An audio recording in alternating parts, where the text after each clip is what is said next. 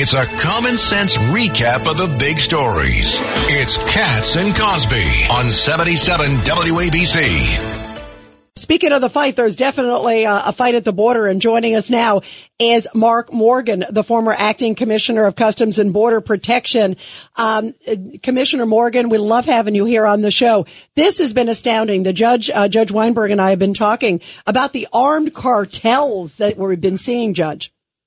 Commissioner, it's good to talk to you again. How do we allow armed people with body armor and AK 47s coming into our country? And why is nobody outraged by this?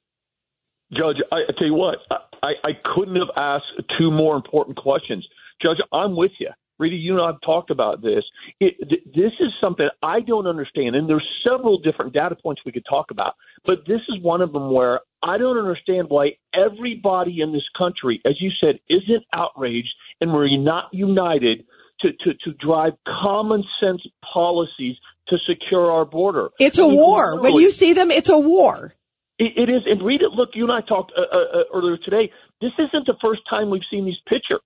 Right, this isn't the first time this has happened. It's not even the first time that's happened. The last two weeks, there's another uh, a picture of a of a drug smuggler that literally waded across the Rio Grande, Grand River, armed with with a, an assault rifle to to get his commodity uh, across the border, and then and then went back to Mexico untouched, unnoticed. It, it was it's it's unconscionable that that right now that we are in a position where our national security, our nation's safety and health are being jeopardized every single day by this this administration. Yet a, a, good chunk of America is oblivious to it. Well, and you know what we're seeing also, as you know, you see reports. It's happening to every city across the country. Yep. New York City, for example, uh, Vito Fossella, Staten Island. Uh, now they're looking at taking over, uh, like basically a nursing home with migrants.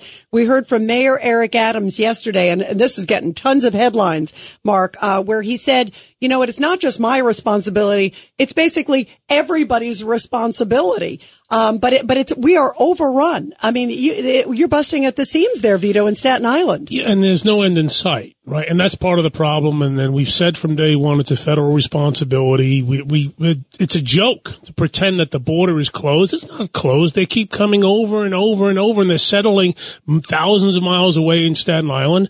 And I'm curious uh, of the things you see uh, on the border. What's the what's the one thing that sort of frightens the heck out of you? Well, I, I, I think what we just talked about the armed gunmen, because here here's what the majority of people don't understand, Vito, is that is that illegal immigration is not a victimless crime. When you have right now in the first 29 months over 6.4 million encounters are, uh, at our, our, nation's border. That pulls resources off the line. It leaves large areas of our border unpatrolled, unmanned, and unsecured for the cartels to take over, uh, exploit, and really gain operational control. And when that happens, look, everybody that comes across our border, they're not all good people. Now, I didn't say they're all bad, but they're not all good either. Yeah, they're not vetted. They're not vetted. They're not vetted. Look, we, we've talked about this. Also, in the last 29 months, 1.5 million known gotaways. Think about that. There are about 12 or 14 states whose population is less than 1.5. We've literally added a 50 per state of gotaways into our nation into the last 29 months. And among them are some bad people. The facts are there are murders, rapists, pedophiles, aggravated felons, MS-13 gang members. The list goes on, as well as potential national security threats and, of course, the drugs. So, Vito, to answer your question, be all of the above. Uh, our open borders, what scares me is that our borders are open. We don't have control. The cartels have operational control, and they're pushing drugs, criminals, and national security threats across our border every single day. That should scare the crap out of all of us. Well, it certainly does. Uh, Mark Morgan, wow, thank you for joining Thanks us on such update, an Mark. important thing. The former acting commissioner of Customs and Border Protection. Mark, thank you so much. Wow.